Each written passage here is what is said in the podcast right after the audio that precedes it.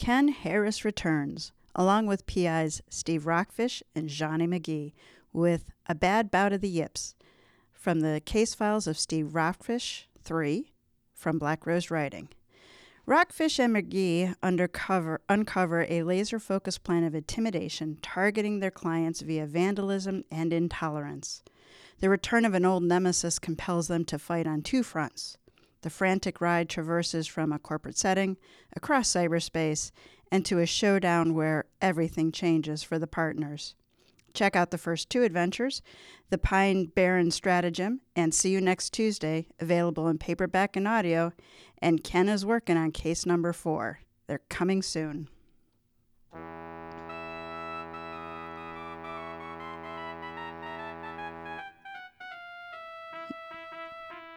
Welcome to Mysteries to Die For. I'm TG Wolff, and I'm here with Jack, who's having way too much fun with his piano, and my producer. This is a podcast where we combine storytelling with original music to put you at the heart of a mystery. Some episodes are original stories, and others will be classics that help shape the mystery genre we know today. All are structured to challenge you to beat the detective to the solution. These are arrangements, as you just found out, which means instead of word for word readings, you get a performance that's meant to be heard. Jack and I perform these live, front to back, no breaks, no fakes, no retakes.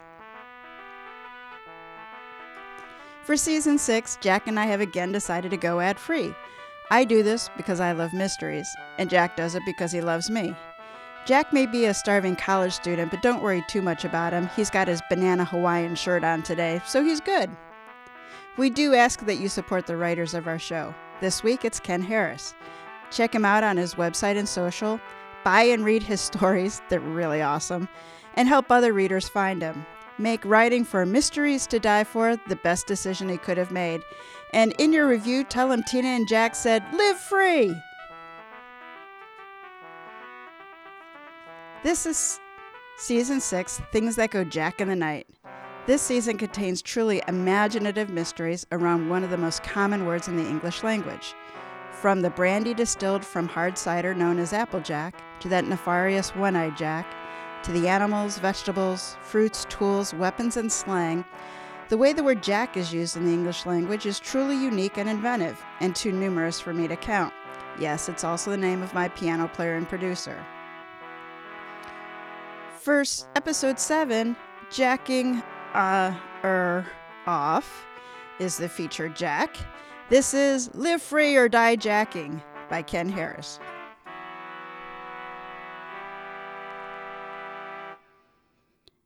Nature Jack Gone Bad.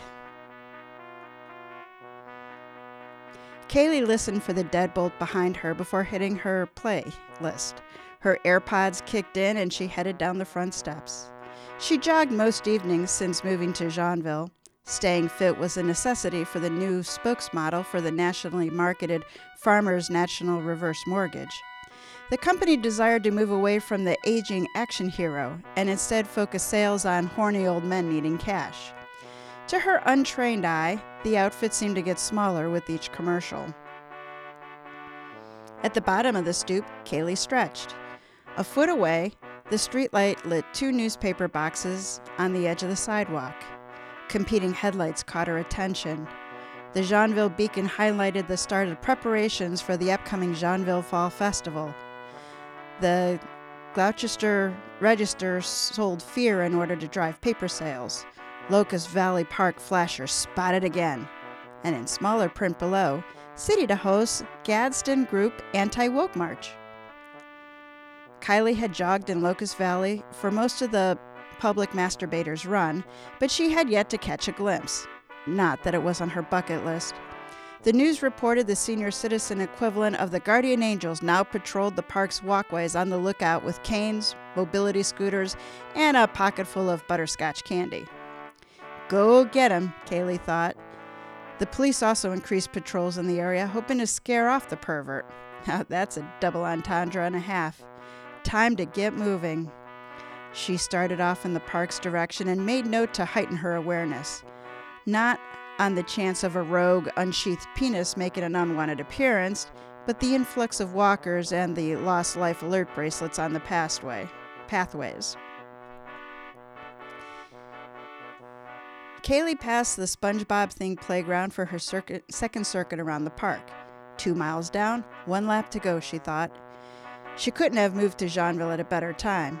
Even at night, with the moon and the lamppost, the fall foliage and the rocky terrain provided a beautiful landscape, except for the perv. But lap one was uneventful, no strange penis protruding from a bush, and the Silver Apostles had given her plenty of room.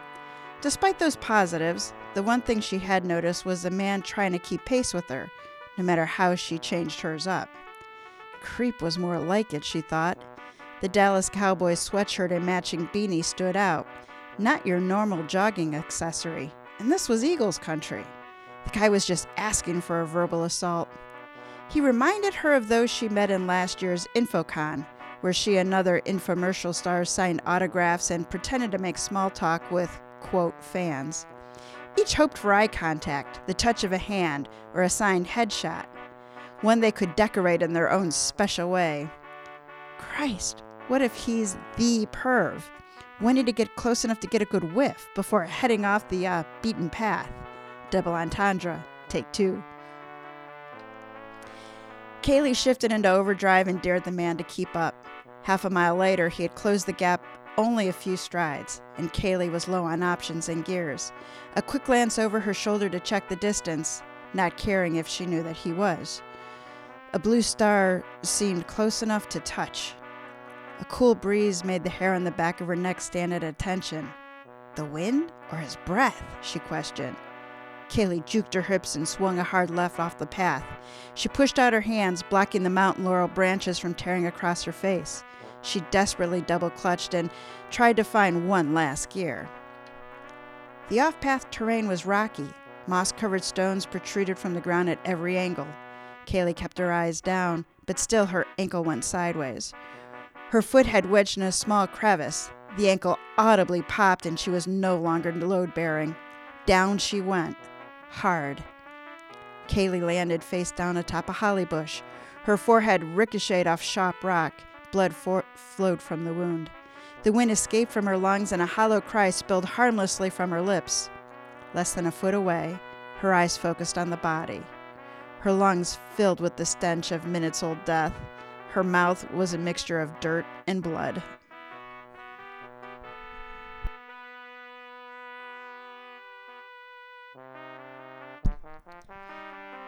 Jack off the beaten path. Estelle Cummings zipped her maroon satin silver apostles jacket.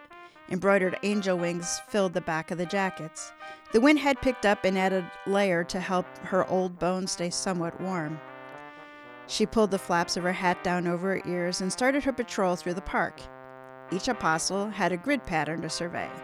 Any sight of exposed genitals or nature jacking in progress was required to be radioed in, snapped a picture of as proof positive, and pursuit kept to a distance. The group focused on justice, bolstering the police, and not increasing the members' medical bills. Current president, Mo Schlossberg, promised the mayor the apostles would not interfere with ongoing law enforcement op- operations. Estelle continued slowly down the asphalt toward the children's carousel. The well lit area was an unlikely location for a sighting, but orders were not to deviate from the route. She then would turn left, head back up toward the restrooms, and then across the edge of Ewan Pond. Rinse and repeat until her husband, Arthur, relieved her. Then it would be reruns of Columbo and chai tea until bed. Estelle continued her reconnaissance. She felt good this evening. The bad knee wasn't so sore, and the new gloves kept the arthritis in her hands at bay. She stood at the halfway point between the carousel and the bathrooms when a noise caught her attention. Off to her right. Had she heard it, she thought? Someone in pain? An injured animal? How deep into the brush? Estelle wasn't sure. She tilted her head, contemplating if she had imagined it. The sound repeated and doubt faded. Whatever it was, Estelle had to investigate. Mo had warned about wild animals at night, but those words didn't matter this evening. The Silver Apostles protected, and Estelle needed to shift her crocs from leisure to sport mode. I'm coming, was all Estelle managed. Her volume wasn't louder than the noise she had heard before. She pulled out her tactical flashlight and waded in. Estelle wasn't bushwhacked over 20 feet before she came to a clearing and surveyed the scene. Jesus Christ on a crutch, she thought. Two bodies! The light moved across the clearing. Her mind, feeling not as well as her knee, struggled to keep up. The two bodies lay close, their heads roughly three feet apart.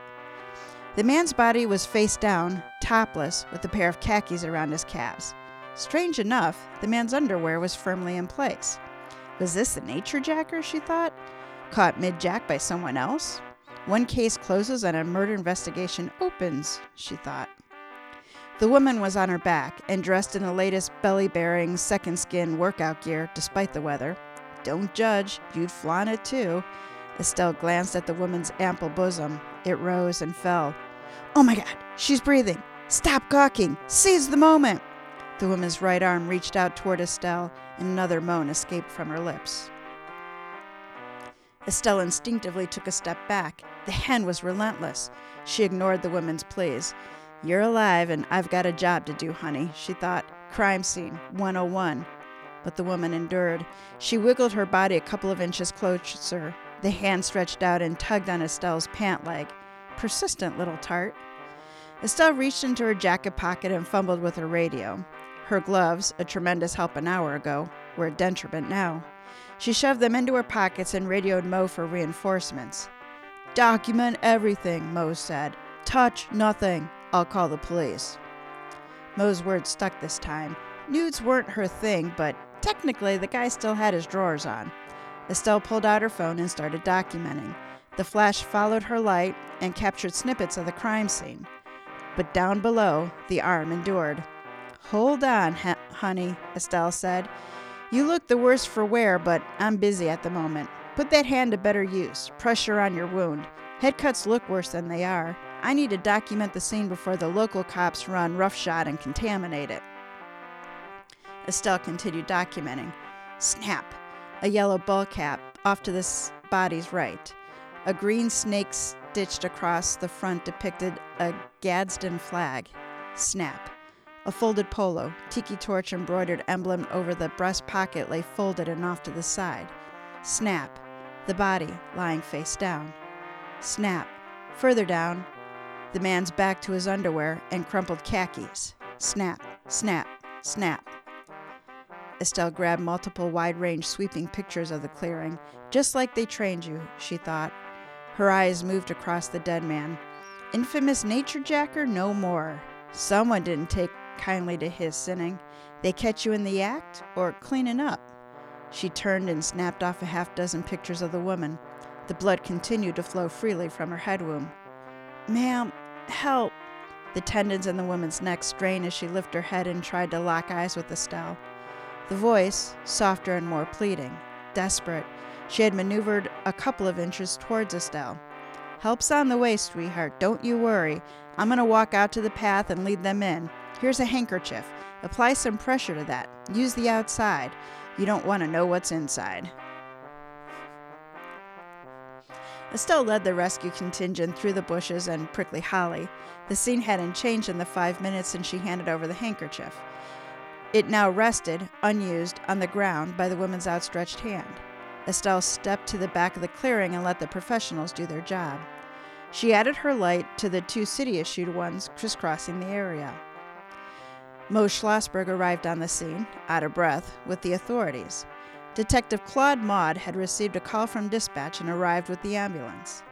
Each civil servant was missing a partner because of the recent budget cuts and COVID related callouts. Both handed Mo their lights, and he stood off to the side to light the area as the men set about their work. Movement on the far side of the clearing caught Estelle's eye and Mo's beam. Beyond Detective Maud, two men had joined to watch the party. They stood single file, one angling for a better view over the larger's shoulders. Looky loo, she thought, wanting a story to tell, or just living vicariously through Jeansville public servants. The man in front was overweight and dressed for winter. Gore-Tex, she guessed. Purple gloves, purple cuffs from gloves shoved deep in the pockets spilled out. Estelle's eyes moved up and caught a swath of white collar. A clerical collar? Perhaps I misjudged. Maybe the police automatically call the church? Last rites and all? A pair of boxy black glasses rested on the priest's nose as he watched. He noticed her staring and gave a slight nod of acknowledgement. Estelle smiled. The second man stood behind the priest. He craned his neck for a better view. The drawstrings on his camouflage hoodie were pulled tight, hiding his face, but not what looked like the Gadsden flag stitched on the left side. It moved side to side with each twist of his neck. Like a racist football helmet, she thought. Estelle turned her attention back to the woman and the handkerchief. She stepped forward to retrieve it. Inherited from her grandmother, it would not be swept into an evidence bag if she could help it. Don't touch that evidence, Detective Maud said. He looked up from the dead body. And the rest of you, step back. We've got an active crime scene here. His voice carried authority, and Estelle stopped dead in her tracks. But that hanky's mine, Estelle said. I gave it to her before I flagged you down. No one has tampered with a thing. I've got pictures. Mo trained us well. Leave it alone, Detective Maud repeated. I'll need copies of everything you have. We're short handed tonight. Take a couple dozen more. The more the merrier. If I need anything specific, I'll point it out. You'll be a help for once. Estelle ignored the shot across the apostle's bow. Detective Maud returned to poking and prodding the body. To her right, the EMT had gotten the injured woman on her feet and threw her left arm across the back of his neck. Maud, I'm going to get her into the bus and come back t- to give you a time of death on Tidy Whitey there. Maud nodded, and Estelle continued capturing all the body language, both dead and alive.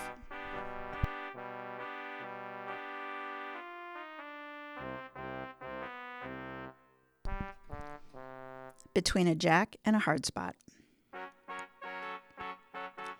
Estelle hadn't moved off the couch since she hung up with Mo. Ten minutes had passed as the clock struck midnight. Her mind had raced since she returned home, and Mo's information only sped up her neurons. Mo had received a call of his own that evening. A source within the police department called with an update to the evening's events. The dead man was Caleb Nichols, a card carrying Gadsden group member and in Jeanville for the anti woke rally. The morning papers would report the untimely demise of Nichols, now branded the Locust Valley Park Flasher, as an accidental fentanyl overdose. Additionally, the hospital discharged the woman with a high ankle sprain and a few stitches and a concussion. Estelle understood bureaucracy from her years at Jeanville's Division of Water and Sewer. The official story would be the man wanted to get his groove on before he got his nature jack on. Hypoxia shut down his brain before the khakis reached his ankles. In the end, Nichols had done the police a solid, did himself in, and saved the city further investigation expense. And as for Kaylee's creep, he sounded more like the guy than Caleb. Case closed as far as the authorities considered, but Estelle sat unconvinced. Doubt crept in. What about his buddy, she thought. Maybe his butt buddy? Not that there's anything wrong with it. I'm not making this up, right? Estelle remembered the hoodie's body language. Aside from moving head, he shifted his weight from foot to foot. Nervousness? Tweaking? Counting his lucky stars, he didn't get the bad batch? Maybe a post anti woke march rendezvous gone wrong? Why didn't he speak to Maud if he knew Caleb? Either way, CSI Vegas taught her criminals love to return to the scene. Were there more clues I missed? Nothing adds up. Early onset Alzheimer's was a bitch, but the official explanation seemed too neat. There had to be something she couldn't remember and that Maud overlooked. Did the hood and drawstrings hide Telltale's meth bug scratches? Had any of her pictures captured his face as he stretched over the priest's shoulder? As the clock struck 1 a.m., Estelle smelled a cover up, and that was something, considering she had lost her sense of smell with that first wave of COVID. She leapt up and followed the moonlight across the room to her computer. The pictures needed a closer look. Enhance, as they said on all the hip streaming crime dramas. The last gaps of air flushed from the Keurig nozzle. The wafting smell of hazelnut filled the small space. Estelle ignored the coffee. Imaginary toothpicks would hold her eyelids open. Ben, don't break, she silently hoped. The now amateur sleuth had spent the past two hours reviewing 57 photos, those prior to Maud's arrival and those after he ordered her to continue. In the morning, she would copy them to a USB drive and provide it to Maud. Case closed, right? He'd only dumped them into an evidence bag, never to be reviewed. Estelle needed sleep. She was past arguing with herself at this hour, yet her eyes remained glued to the desktop folder, the one containing six pictures she deemed pertinent. She clicked. The folder opened. Hold tight, toothpicks. The front door slammed and Estelle's head lifted off the desk. She regretted not pulling the shades last night and squinted at the small clock in the upper corner of the monitor. 8:45 a.m. Arthur had headed out for his morning breakfast at Marini's Deli. She called out to make sure. Her voice echoed through the small apartment. Estelle stood and rubbed the gunk from her eyes. She looked at her notes from last night's research. A small pile of printed photos lay next to the keyboard. She reached for them and rifled through. IMG 2247. Estelle deemed it the most promising. The image was a shot of Caleb Nichols from the waist down. Aside from the untouched wallet, she noticed a small scrap of paper sticking out the back pocket. Despite the pixelization, Estelle made out the ink on the dog eared corner. That partial logo looks familiar, she thought. Mulberry's, aka the Grease and Go. Johnny's recent venture into adult entertainment, the club logo was an upside down pineapple with the shooting star arcing out of the base. Mo came up with the nickname along with those council members who adamantly voted against the business license. Estelle was familiar with the location. Mo had scheduled pickets the first few weekends Mulberry's was open. She didn't partake, but Arthur had, in fear of losing his standing with the organization. Did Caleb visit Mulberry's? Or was it just another place to harass the good people of Jeanville after the anti woke march? She was also very familiar with the multicolored wristbands all Mulberry's patrons were required to wear. IMG 2253 highlighted one. It lay on the ground, 10 feet from Caleb, in a pile of what Estelle first assumed to be common park trash. Someone had shoved the trash pile beneath a small bush. The filthy rainbow wristband, a Taco Bell wrapper, receipt from Port from Porbiggle's Bodega for a six pack and a bottle of Triple Rush, set empty bottles, and a white styrofoam takeout box. Estelle had done a quick search through Triple Rush and learned it was the leading brand of amyl nitrate, aka poppers, a common party favor at Mulberry's. The trash belonged to Caleb, or to his murderer, she thought. All of this screams potential hookup gone wrong, or an argument and Caleb positioned to throw off suspicion. Yet none of Estelle's theories aligned with the official story. If the police couldn't find justice for Caleb, she could try. The murder of even the most racist white nationalist didn't need to be covered up in order to stem the public's anxiousness regarding the nature jacker. IMG 2241 depicted Detective Maud standing over Caleb. Estelle instead focused on the men standing single file at the edge of the clearing. A few things stood out. The priest, the collar were clear his hands buried in his jacket pockets, the purple gloves peeking out, chasing with clashing with yellow mustard jacket. Fashion faux pas, but no more, she thought. The remaining pictures provided the best views of Hoodie's shielded face. Someone might recognize the nose, mouth scars, or some other feature. The shadows and vague angles were all she had at the moment. After a quick shower, Estelle placed her notes and pictures in her bag. While Mulberry's wasn't open yet, Arthur's past protestings indicated a cleaning crew and some operational employees would be on site, getting ready to open the place for the lunch rush. Someone there had to recognize Hoodie, or possibly point her in another direction. Estelle crept down the building's front steps, where the morning's headlines greeted her. Locust Valley Park flasher found dead. Police deem park safe for families again. Estelle pursed her lips and shook her head. The narrative was already being cast, and she feared not being able to catch up. The morning wind whipped down Baker Street and through Estelle's layers. She stood lookout at the corner of Baker and McNulty Avenue with a clear view of Mulberry's brick front. Closed wooden shutters hid any movement on the establishment's first floor. Estelle caught the occasional shadow on the second floor, where the view was unobstructed. Estelle crossed the street and moved closer. Front door didn't budge. Not surprising. Had to try, she thought. She continued down Baker to the alley that separated Mulberry's from Pearl Nail Salon. The wind died with her first step onto the cobblestones. Trash dumpsters lined the right side, and Estelle held her breath. Something caught her attention as she passed the second dumpster a side door, propped open by a small wooden stool. Debate filled her head. Should I wait for someone to make the next trip out with the trash? Or slip in and play stupid? It wouldn't be the first time pretending to be a little older and more confused helped Estelle with her endgame. She stepped around the stool and into Mulberry's. The back room was dark, the same for an adjoining hallway. Enough morning light crept in to help Estelle not crash into something. A light at the end of the hall drew her forward. The next space was open and boxes lined the walls. A storage room, she thought? A flash to her right. A young man in a white t shirt glared. Excuse me, sir, she said, trying to sound confused. The man stepped back, surprised. He tilted his head and then spoke. No hablo inglés. Have you seen this man? Estelle held up a picture of Hoodie.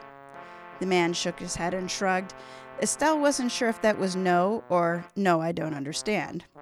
Estelle nodded. While he didn't speak to her, she knew it would be seconds before he would to a coworker or supervisor. Then someone would force her out the side door and back to square one.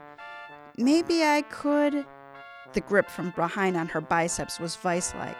The surprise caught her and caused her to drop the photos.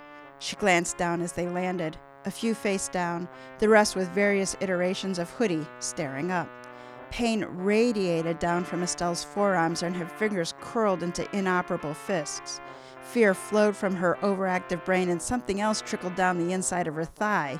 Too scared to twist and face her assaultant, assailant, even if she wanted to. Get out! Now! The calmness in the voice sent another wave of terror through her. The assailant's fingers let up for a split second and then wrapped around her arms tighter and spun Estelle toward the dark hallway. She stumbled when the push from behind wasn't subtle, more leakage, and embarrassment replaced pain for a second. I- am sorry, can, can I get my photos? Estelle squeaked out. Truth be told, she could reprint them when she got home, after changing her pants, but she wanted something to remember the man by. Move, a second push came. For your own safety, don't come here asking questions. Estelle dug her feet in at the end of the hallway. Both of her personal floodgates appeared closed. The open door to the outside was almost within reach. She bit her lip and took her shot. I, I need to know if you recognize the man in the pictures. He might have been here recently. Please, I, I think he was involved in something bad. The police. Estelle anticipated one last push out the door, but the force behind it was more than expected. She stumbled across the last bit of flooring and out the back door. The voice boomed from within the club Don't come back! Stop coming around and asking about the park! The door slammed, the deadbolt turned.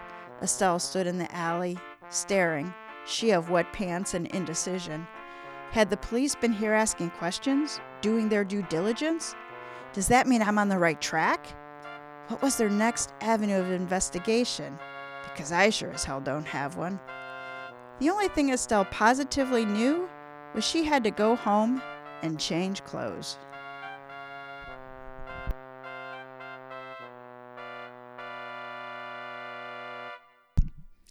One eyed Jacks are wild.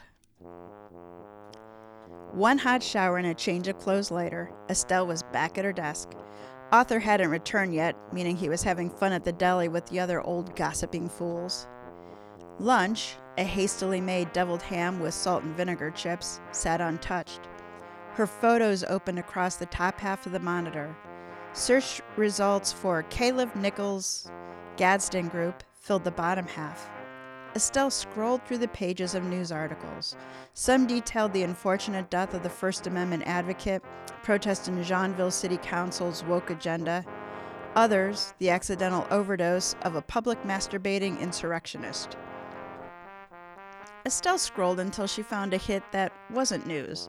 A click brought up Caleb Nichols' profile on Stormspace, the white Christian nationalist version of Facebook. She hoped some of the social media posts could fill in her blanks.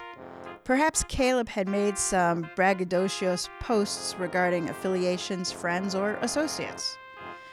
A man proud of his Hayden heritage had kept his page unlocked, open to all.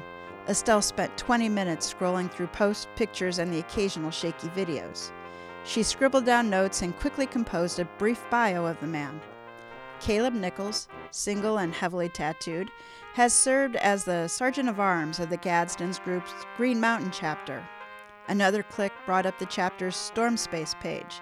Pictures flooded the feed. Estelle scrolled. Photo of past marches filled the screen, immediately followed by post event partying. One picture caught her eye. It was different from the others and was uploaded 11 months ago. The group stood on the steps of a church, dressed in their best, best khakis and embroidered polos, staring ahead while a second photographer, off to the far left, took another angle. A chapter meeting, she thought? They should have told the other photographer to step out of the frame. But the church drew her attention.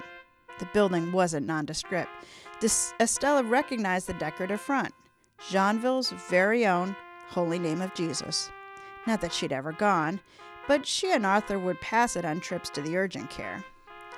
What were these thugs doing in Jeanville then? Estelle thought. She couldn't recall any other rallies.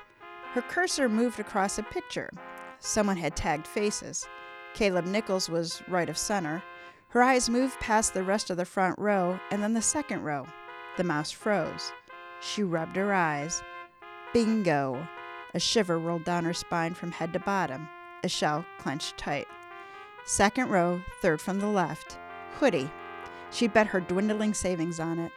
The mouse hovered over the tag. Lance Stone.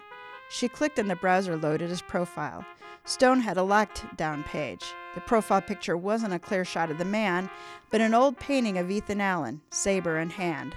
Proud Green Mountain Boy, she thought. Estelle had a name. She knew who she had to tell.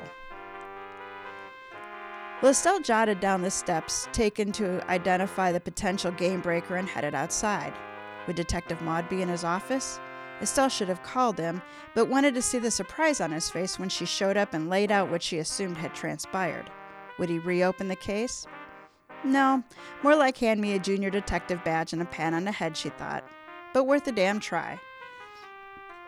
As she came upon the intersection of Richwood and Aura, Estelle noticed a group of young men loitering in front of the Port Beagle bodega. I always say that word wrong. Bodega. Each wore a crew neck with the blue star. The shirt had made her pause. Could one of these men be Kaylee's creep, she thought? Caleb's murderer? How many cowboy fans were there in a small city on the outskirts of Philadelphia? She made note to stop at the store and catch the clerk on duty at the same time stamped on the trashed receipt. Also, to see if the young men had moved on. Perhaps she could surreptitiously take pictures and show them to Kaylee. The gang angle was her weakest lead and firmly on the back burner. The clerk was her best chance. If he could identify Stone as the customer, or with Caleb, the circumstantial evidence would support her theory. What if there's video footage? Relax, hon. What are you going to do? Drop a subpoena and demand the owner turn it over? But she knew someone who could. And that's exactly why you need to reopen the case, Estelle said. Caleb Nichols didn't overdose. Stone was there. And it was murder or manslaughter. Go pick him up. He'll confess. Those people have very thin shells, keeping in all the gooey cowardliness. Estelle was sure she noticed Detective Maud's eyes glaze over less than two minutes into her presentation. He leaned back on the edge of his metal desk, his right hand rubbing his chin. From the low profile visitor chair, Estelle looked up at him. To her, the man was pretending to contemplate something. Humoring me, she thought. It's an interesting turn of events, Miss Cummings. I'll pass on the information to our cold case squad. Cold case, Estelle said. Caleb probably hasn't left the morgue yet. Maud stood up, walked around his desk, and sat down. Family claimed the body this morning, local priest in tow, to oversee the transfer. No reason for us to hold it. Case closed. Hence, cold case squad. Estelle read the detective's body language. The conversation was over as far as he was concerned. She would have to show herself out. For emphasis, Maud reached for the filed folder on the floor and began leafing through the papers. Estelle stood and pushed the chair forward. The screeching didn't faze Maud. Estelle grabbed the door handle and then turned around. And, Detective, You're wrong. I may not convince you, but at some point, someone smarter and with real tenacity will. Good day, Mrs. Estelle pulled the door shut. Maud's words hit the glass frame and fell to the floor. Estelle looked back at the precinct as she reached the street. She shook her head. All he did was humor me. She needed to regroup and gather her plans before marching forward. I took my best shot and struck out. Was there a forward? What am I going to do? Go home and try to dig up an address for Stone and show up on his porch with a rhubarb pie? She glanced at her watch. Still a few hours before the time stamp on the trashed receipt, she thought. But Estelle knew if she went home, she'd wallow in self pity. Never rebuild the self initiative to leave the apartment. Destination? Poor Beagle Bodega. Every time. I can't say that word. At the very least, I can pick up something for dinner. Some comfort food sounds good right now. Estelle smiled to herself. Maybe she was taking the demotion to junior pretend investigator better than she expected. The bell above the door rang as Estelle shuffled into the store. She had the photos of Stone and a blown up copy of the receipt in her tote bag. With a familiar chime, the clerk turned his head, nodded, and went back to his book. Should I take that as a compliment or a diss? I can shoplift, Estelle thought. She picked up a small basket from the end cap and roamed the aisles for dinner inspiration. After not finding everything she needed for surprise author, it's tuna casserole again. Estelle placed her items next to the register. The clerk had put down his book, finger at the ready to punch in prices on the register from another era. Estelle waited until he bagged the groceries. The clerk didn't wear a name tag, so she winged it. Excuse me, young man, do you know those men who were hanging out in front earlier? The clerk gave a quick shake of his head. The ones with the blue stars on their shirt, Estelle said. They didn't harass me or anything, if that's what you're thinking. I- am sorry, I didn't see anyone, the clerk nervously replied. Find everything okay? Yes, and I understand, she said, but perhaps you could find me help me with something else. Nothing to do with them, swear. The clerk tilted his head and shrugged. Estelle drudged onward. I found this receipt in my yard with a pile of trash someone had dumped. She held up the picture of the receipt. Hey, once it leaves the store, not our problem, the clerk said. Take it up with the cops or City Hall. Nothing like that. I, I just have a simple question. Estelle handed him the photo of Stone at the crime scene and on the church steps. I'm looking for the man in the picture. He might have made the mess. The clerk took the photos. He squinted, moving the image closer to his eyes. An eyebrow raised, and Estelle leaned in, hoping to meet good news halfway. A second passed, and then another. Sure, I was here yesterday, he said. I remember this guy and in that order. Estelle's heart skipped a beat. He was nervous about anyone seeing him take a popper bottle off the display. The clerk pointed to a life size cardboard cutout of a well coiffed man in a Speedo, moving his finger slowly back towards the crime scene photo. Bingo! Estelle exclaimed. If her knees were shot, she would have jumped for joy.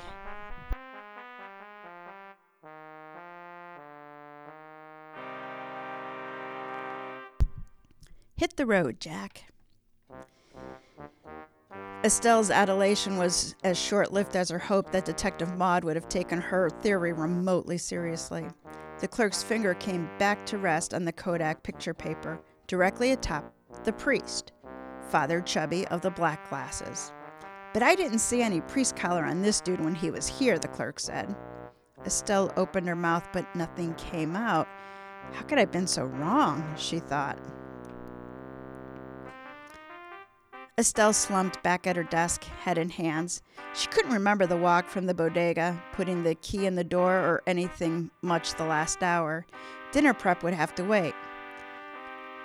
I was so far off base. How? Well, it's not like you've had any training, formal or otherwise. You're winging it, girl. Surprised this is your first stumble? She picked up the group shot on the church steps. A feeling came over her, the same one that made her tilt her head when she first saw the photo online. This time, she didn't move on, but looked closer. Estelle opened the digital copy on her desktop. Enhance, she whispered and zoomed in. Her eyes focused on the men on the steps and moved left. slowly as not to lose focus, and there it was. How had she missed it earlier? The rush to identify Stone and the adulation immediately after was obvious. Estelle moved her mouse to the left of the steps and enlarged a little bit more. Not standing with the Green Mountain Boys, but off to the side, the figure stood. The telltale collar was pixelated, but visible, as were the doughy body and the black frames. As she opened a browser, she was soon reading the bio for Father Justin Ratty on the Holy Name of Jesus About Us webpage. Estelle pushed her chair back and took a deep breath. Her theories were soupy, with very little substance. That needed a bit of flour to thicken the mess up before she could reach out to Detective Maud. Like he'd take my call. The last thing he wants to do is listen to you and fuck up his 2023 case closure rate. Plus, he's probably caught another case already. You're long gone from his memory banks. Maybe, if I see it in front of me, something thickens the soup. Estelle picked up her pencil, crossed her legs, and set the legal pad on her thigh. Caleb equals dead. Green Mountain Boy. Fellow GMB at crime scene, Lance Stone. Silent. Initial suspect. Still strong contender. Pile of trash. Receipt from Porbigal Pagoda with empty party favors. Purchased by Father Ratty, who is also at the crime scene observing, standing with Stone. Photo of all three at GMB event, two posing and Ratty capturing the image for posterity's sake. Stone and Ratty equal cahoots question mark? Kaylee unsub. Blue star equals gang sign question mark? Initiation question mark? Find a racist and kill question mark? If you're working this lead, you're hopelessly lost. She was positive this was no accidental overdose. Overdose. Just too many coincidences. I know, more than before, Maud is wrong. Definitely rough sex gone wrong or international murder by one or two individuals. Maybe a gang. Estelle put down the pad. Lance Stone, she thought. Who and where are you? Ten minutes later, she had exhausted her limited online toolbox and came up empty. She didn't know if Stone was local or the trip for the church photo op was just that, but there was one address she knew.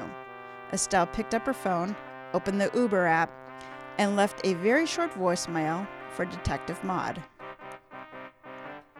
Estelle stepped out of the ride rideshare and glanced at her watch. 4:37 p.m. She had left a note for Arthur with instructions on how to start dinner. The excuse for being out was neither here nor there, as he wouldn't question her upon coming home. After all, they weren't jealous newlyweds. The faux marble stairs led up the white brick and glass stained glass building. The church was quite a piece of architecture and seemed out of place for Jeanville. Estelle stepped back and imagined the GMBs assembled there for her group shot. She moved her head to the left. An oak tree and small white bench at the base. That's where he stood to take his picture, she thought. Ratty had served the parishioners of this diocese for five years. It astonished Estelle at the amount of information the church provided online regarding rectory employees. Prior to his arrival in Jeanville, Ratty had been a frequent flyer on the Catholic Church's rotational tour, seven parishes in the years preceding the move. A lot more to this guy than hanging out at crime scenes with white supremacists, she thought, dead and alive. Hey, we need to talk. The voice, demanding, came from Estelle's left. The tone brought her back to reality. Her biceps radiated with heat, the bruises. The pain was genuine enough for Estelle to wince. His voice. Was that the mystery man from Mulberry's? She wasn't sure of the voice, but the burning in her arms swayed the argument. Estelle's head whipped around to confront her bully from earlier. Big man pushing a little. Lance Stone stood on the edge of the parking lot, no mistaking the face, despite the distance. He stood atop a cement curb stop and pointed. There was no question who he motioned for. Estelle swallowed, hard. She looked up at the large wood doors and then to Stone. Stop, Stone said, and he stepped off the curb. Estelle hobbled forward, wheeling her knees up the steps into the church sanctuary. All right, Jack, we reached the deliberation. I feel like There aren't options. I feel like it's two people, and it's probably both of them. okay. Well, so Estelle Estelle got more um, out of her sport mode Crocs than she bargained for, didn't she? I think she deserves it. I, I was think- a little shocked how she treated uh, poor Yeah. Kaylee. Yeah, she deserved to have to pee herself over that. Get your head like, smashed in. Screw you, Estelle. Okay, so here's a recap of the suspects in Caleb Nichols' death. Uh, Okay. The Locust Valley Park flasher, if he's still living free. If he. Father, Father, Father, Father Justin Ratty, the priest of the Holy Name of Jesus Church. Okay. Lance Stone, the Gadsden Group Green Mountain boy who wanted to talk to Estelle. Alrighty. And Detective Claude Maud. It would explain why he won't listen to her. It would. Okay, so here are the clues that she's working with. Okay. So Kaylee was being chased by a man wearing a star similar to a Dallas Cowboy emblem. She Okay. cut into the woods to get away, fell, hurting herself, and finding Caleb Nichols' body. Yes. Caleb Nichols was an enforcer for the Gadsden Group Green Mountain Boys. He died in the park by overdosing on fentanyl, face down with his pants around his ankles, but his underwear was where it's supposed to be. Interesting. In the front row of onlookers was Father Justin Ratty, wearing a yellow Gore Tex coat with purple gloves hanging out of his pockets. Next Okay. to him was Lance Stone, who wore a hoodie and covered his face. All right. Under the nearby shrub was a pile of trash, including a receipt from the name of the store that I butchered every time, Porbigal's Pagoda. The party favors were bought by Justin Father Ratty. Alrighty. I Interesting. said Justin Father Ratty. Yeah. Father Justin Ratty. Let's get the words in their correct order. Outside Porbigal's Pagoda was a group of young men wearing a similar symbol to what Kaylee described. Interesting. A photo showed Caleb Stone and Father Justin together in front of Holy Name of Jesus Church. Holy name. So the question is who killed Caleb and why? Was he the Locust Valley Park flasher, or does Kaylee need to start running with a hungry Rottweiler with a fetish for wieners? okay, that was a weird thing to have to add on the end of there, Mom. I was keeping with the theme Ken set up. I, I guess, but you took it to a different direction for no reason. There's a good reason. It was funny. I, uh, oh my gosh. Graphic, Mom. I don't, I don't need to hear you say that. I, I personally do not need to hear. It's um ew. Anyway, Just pretend your uncle said it instead of me. that's creepier. Anyway. it keeps getting worse. You have to stop talking. Okay, I'm stopping talking so you can start talking. I I have no idea. I don't think it's Farther. I don't think it's old father. Um, I don't think it's the detective. He hasn't had enough like screen time for me to feel like he's a real contender, unless Ken Agatha Christie this bullshit. at which point I would be very mad at him. um, so the other guys is Um, so it's the flasher, whoever he is, if he's still alive. I don't I don't think the guy who died was the actual flasher. I don't think what was his name Keith. Uh, Caleb. Caleb. Wow, I'm I suck at names when it comes to these podcasts. like the second we get to the deliberation, all of them are gone. But I you know, you, you get you get a start. It, like you usually get the first sound right. Keith, I no, do. Caleb. I, I hate it when authors like make two characters with the same first letter of their name. I can't I can't tell them apart. They have to have a different first letter. That's that's my only thing. Yeah. I don't think we've had many people do that, but still. I was surprised because even though Kaylee and Caleb are spelled completely differently, they sound the same. And They I do. didn't notice it when I was reading it to myself in prep for this, but when I read it out loud, I was like, "Oh, those sound very familiar." They sound very familiar, but they're also two very distinctive, different characters. So it's pretty easy to keep them apart. One of them is a girl runner who yeah. you know, isn't jacking off in the woods high on fentanyl. Anyway, I think it is um, Blue Star Bro who was chasing Caleb down. Okay. Kaylee down. Yeah. Yeah. What was his name? He doesn't have a name. Oh, he doesn't have a name. So Blue Star guy works. I, I, well, I guess that would be the. Okay, I'm gonna add him to our list here. I think. Oh. well, if he wasn't even on the Star list, you know who did it. So if he wasn't on the list, clearly it's not him. Crap. Yeah, but readers of the anthology won't know, so I'm adding it to the list. So when when everybody listening buys the anthology, will notice in this episode that there are five suspects, including Blue Scar guy who chased Kaylee. Well, I guess it's not him, so I got to pick someone else. God damn it. Anyway. um, crap. Who are the other two guys? What were there's the names? priest. I didn't think Father it was the. Justin. I didn't think it was the father. There's Lance Stone, Lance. um, who turned out to be the guy who chased Estelle out of whatever that mulberries. Yeah. Um, and th- those are really the only two. The oh, then I guess I think it's Lance. I thought there were two guys who were kind of in that area. Never mind. I think it's Lance. the two guys hanging out around the dead body were Father Justin and, Mm-hmm. And Lance, Lance. Stone. Yeah. Oh, there's a squirrel outside our window. Okay, I thought like, never mind. Anyway, um, I guess I think it's Lance.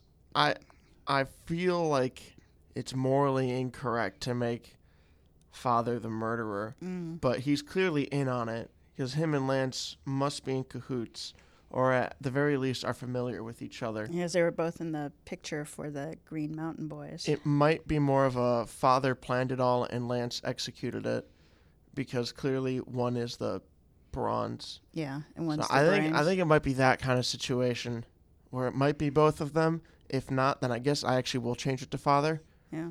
Lance might have been the one to physically do it, but I don't think he was the one to go execute the or like to come up with the plan before executing it. I guess I'm going with father then. Okay. I just want to say that in, a lot of times we record these in the evening, and right now we're recording this at about noon. And the window that Jack just saw the squirrel out of is actually sort of backlighting my screen, making it much harder for me to see than normal. that, and as I found out, here in the Midwest, we do not have bodegas or bodegas, which may be part of the reason why I cannot say the word. Apparently, that is a New York area, Philadelphia area, East Coast thing. Ken had to explain what it was to me. I'm like, we have convenience stores or we have mom and pop shops. I'm gonna be honest. Even as you said it, I really was just thinking uh, gazebo. I was just like, why is she shopping at a gazebo? Whatever, I, whatever.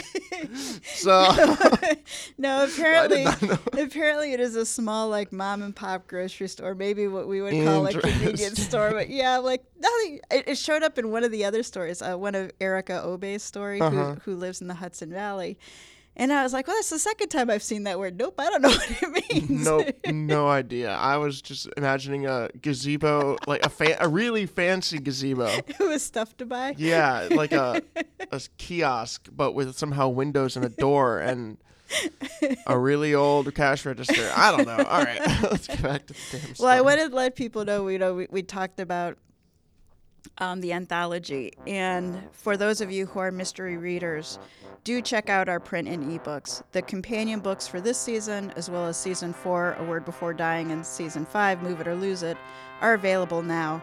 Sometime when I get a couple minutes to put together, I'll make the companions for seasons two and three. The quarters and dimes from book sales do support the podcast, and they keep ja- gas in Jack's tank and will help save up for the next hardware upgrade. He just informed me that he wants a new keyboard, so we need lots of nickels and dimes. All right, on to Call of Duty Jack Ops. Estelle let out a long sigh of relief as the door closed behind her. She noticed several parishioners milling around the vestibule. Safe, she thought, for the time being. She stepped to a narrow, glass stained window. Stone sat on the top step, his back to Estelle, the phone to his right ear. He carried on an animated conversation. Is he part vampire? Estelle wondered aloud. Can he cross the threshold? She stepped away and tried to lose herself in the crowd. Locating Ratty was still high on her to do list, but also was finding a rear exit, or a side one. Within the vestibule, a small sign showed the child care room was to the left and confessional to the right. She never reached. She reached out for the nave doors, but neither budged. Estelle stepped back. She contemplated going left. Childcare, Catholic priest, makes sense. Enough with the stereotypes. Hey, I'm not the one transferring this guy, seemingly one step ahead of allegations. Estelle shook her head, turned, and headed down the right hallway, making note to look for the red exit signs. The hallway was longer than Estelle expected, and it turned left, running parallel to the nave. She found an exit sign pointing right, and as she reached the velvet ropes leading to the confessional, a small card table labeled Keep Our Parish and Each Other Healthy stood next to the door. Wipes and 95 masks, and a box of purple nitrile gloves, hand sanitizer, and other supplies filled the table. She stopped and glanced down at the gloves. Something tickled the back of her brain, but a voice distracted her. A second later, the confessional door swung open, and an absolved parishioner exited. A young girl kept her head down and followed the rug pattern toward the vestibule. Batter up, Estelle thought. Estelle navigated her way through the ropes to the open door. She hoped a conversation with Ratty would clear everything up. Was all this a bunch of coincidences? Puzzle pieces she tried to force together. Maybe Maud is right about all of this, she thought. Coincidences. Send me home to prepare for tomorrow night's bridge club. Your turn to shuffle, Jessica Fletcher. The rest of the table would break up with laughter, and Bertie would knock over the French onion dip. Estelle heard the young girl's voice again, but this time it was louder. She looked down the hallway. Stone stood towering over the girl, his back to Estelle, but clearly on the hunt. Fight or flight flowed through her elderly veins. The exit door was ten steps in the wrong direction, Stone's direction. She picked the closer option flight. Estelle strode into the confessional and closed the door. She glanced around before sitting. Safe. For the time being, she thought, and exhaled. Shit. The girl's voice distracted her from the real reason she was hiding. Hiding from Stone was a bonus. But Ratty? If I'm stupidly putting myself in danger, I might as well figure this out, even if it's only for my own peace of mind. A throat cleared a few inches to Estelle's left. It came through the latticed opening. She turned and squinted, but couldn't make out any of the priest's features. She dug deep for the opening lines she had practiced on the ride over. Father, forgive me, for I have sinned. It's been never since my last confession. May God, who has enlightened every heart, help you know your sins and trust in his mercy, the voice said. It's never too late to unburden yourself. Estelle. For the second time today, Estelle sprung a leak. Estelle composed herself and waited for the flow of embarrassment to work its way down to her knees before speaking. Justin, she said. Father Ratty, he corrected. And Estelle, everything set here is covered by the priest's penitent privilege. You have my word. Open your heart and confess. Estelle shifted in her seat from one bony, wet cheek to the other. She cursed her age and for the priest doing his homework. He's guilty, she thought. How else would he know about me? I'm getting too close for comfort. With a slight injection of confidence, Estelle pressed on. Why did you kill Caleb Nichols? she asked. I saw you at the crime scene, and I've got evidence. Plenty the police would be interested in. Let me stop you right there, Ratty said. Catholicism aside, it's a sin in any religion to make false accusations.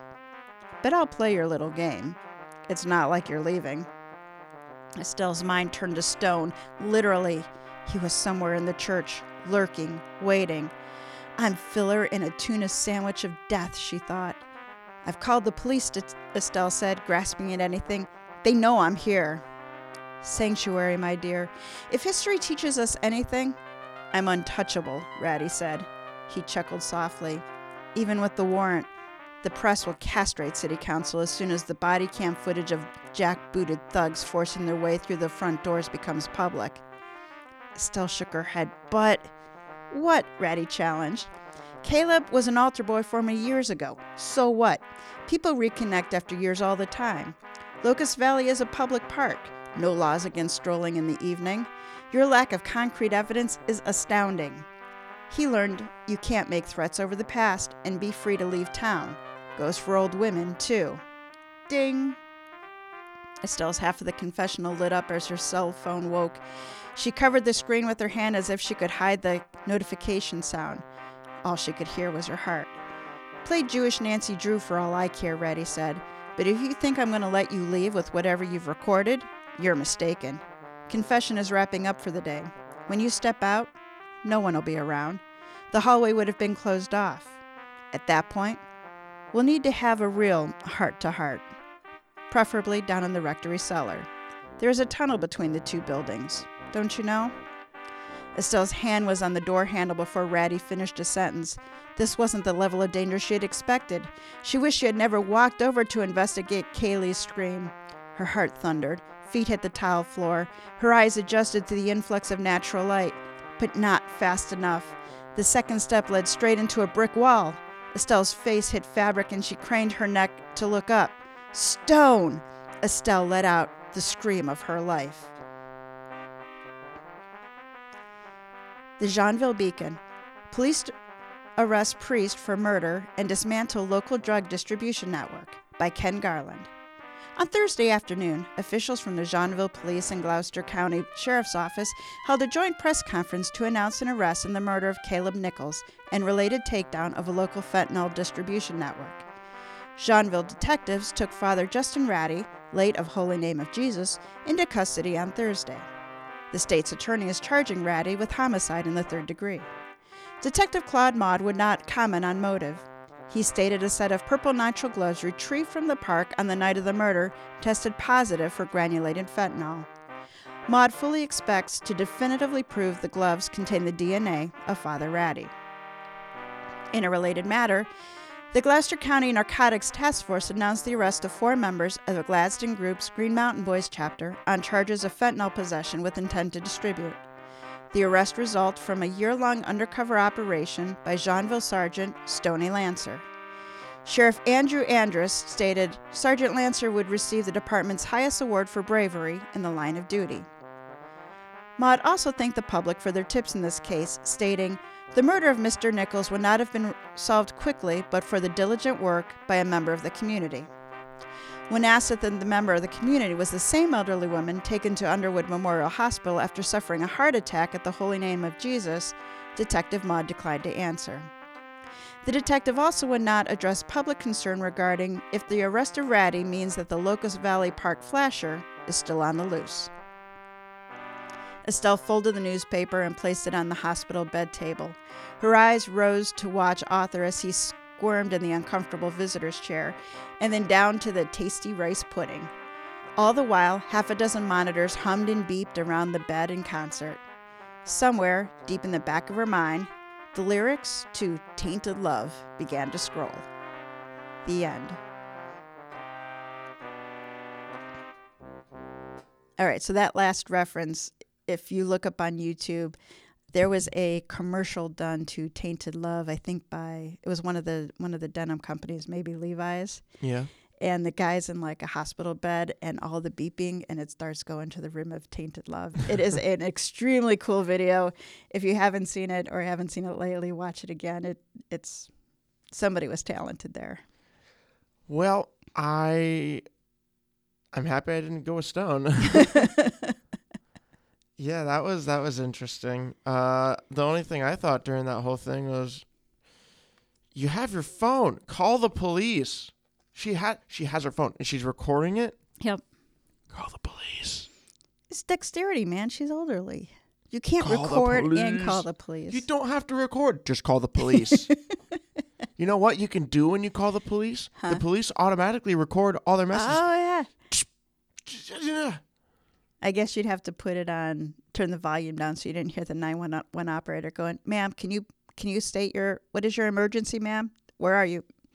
Can you give us information, ma'am?" no matter what, I was just kind of like, she. I don't think she thought much of it through. Yeah.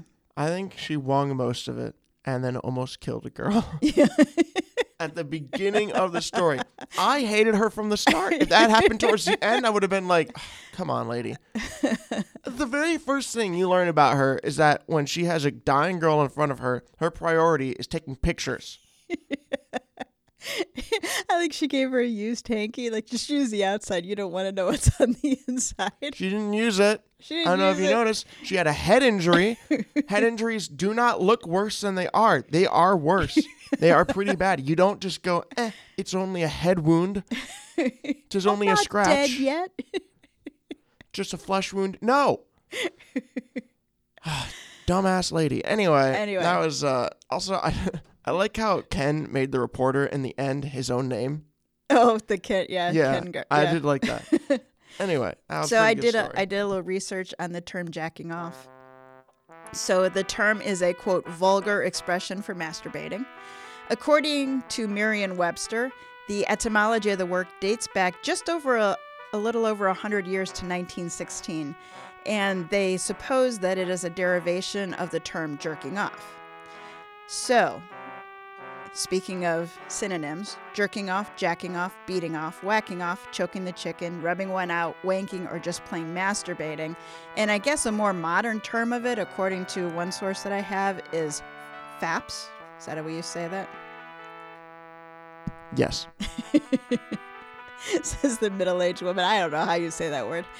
So, what was interesting is that the word masturbate itself is not that old of a word. Merriam-Webster says it comes from the Latinus, from the Latin masturbatus, past participle of masturbari, and this was used in the first time in the late uh, 1830s, 1839. When I put masturbari into good old Google Latin to English translator, it came back as to be mastered, and from there I went down a rabbit hole. There's this thing on Merriam-Webster called time traveler that tells you other words that appeared in print for the first time that year. So, 1839 was a busy year in the world of word creators. So, here are just a couple that I found amusing alcohol by volume. I don't know what they used to measure alcohol by, but it wasn't until 18, 1839 that it was by volume. Boardwalk, no boardwalks prior to 1839 commando. No, I did not go down the rabbit hole to find out if that meant, you know, the military personnel or going sans undergarments. Expressman, that one caught my attention because in season two or three, remember we did a couple of those stories. What was the name of the guy who started the private eye? Wait, Pinkerton. I can't tell if my microphone is ever on or off. Yes, Pinkerton. Um, and a number of one of the we did was Pinkerton and the Expressmen. Uh, firefighter. I don't know what they were before that, but they were not firefighters. This one I just love the way it was spelled. Highfalutin. H I G H F A L U T I N. I don't know how I would have spelled that word, but I would have got it wrong. Industrialist, which makes sense because we were just starting to enter the, uh, what is that called? The Industrial Revolution? Yeah. Piggy. I found that one was amazing. Somebody had to use the word piggy before 1839. I wonder if the first time it was written down was part of that children's rhyme. This little piggy went to market. Snake bite. Again, how was that not a word before 1839? Trademark probably again goes to the Industrial Revolution. And Victorian. So Victorian refers to an, the era uh, when Queen Victoria reigned, which was in the UK from 1837 to 1901, which made me wonder why did it take two years to come up with the term Victorian? Links to where I got this fascinating pieces of research are in the show notes. So little about our friend Ken Harris. Ken retired from the FBI after 32 years as a cybersecurity executive. With over three decades of writing intelligence projects for senior government officials, Ken provides unique perspectives on the conventional, fast paced crime thriller. That is an understatement. Ken's take on the conventional, fast paced crime thriller is, is awesome. He is the author of From the Case Files of Steve Rockfish. He spends his day with his wife, Nicolita, and their two Labradors, Shady and Chalupa Batman. I always say that word wrong too. I don't know if he just calls him Batman, Chalupa, Chalupa. I wanted to put a T in there for some reason. Evenings are spent playing walkabout mini golf and cheering on Philadelphia sports. Ken firmly believes Pink Floyd, Irish whiskey, and a Monte Cristo cigar are the only muses necessary. He's a native of New Jersey and currently resides in Virginia's Northern Neck. That wraps up this episode of Mysteries to Die For. Please do support our show by subscribing, telling a mystery lover about us, and giving us a five star review. Check out our website, tgwolff.com. That's W O L F F.com forward slash podcasts for links to this season's authors. Mysteries to Die For is hosted by T.G. Wolff and Jack Wolff. Live Free or Die Jacking was written by Ken Harris. Music and production are by Jack Wolff. Episode art is by T.G. Wolff. Join us next, next week for a toe tag that is the first chapter of a fresh new release in the mystery, crime, or thriller genre, and then be back in two weeks for one of my stories, The Skewered Jackalope Caper. All right, Jack, take us out.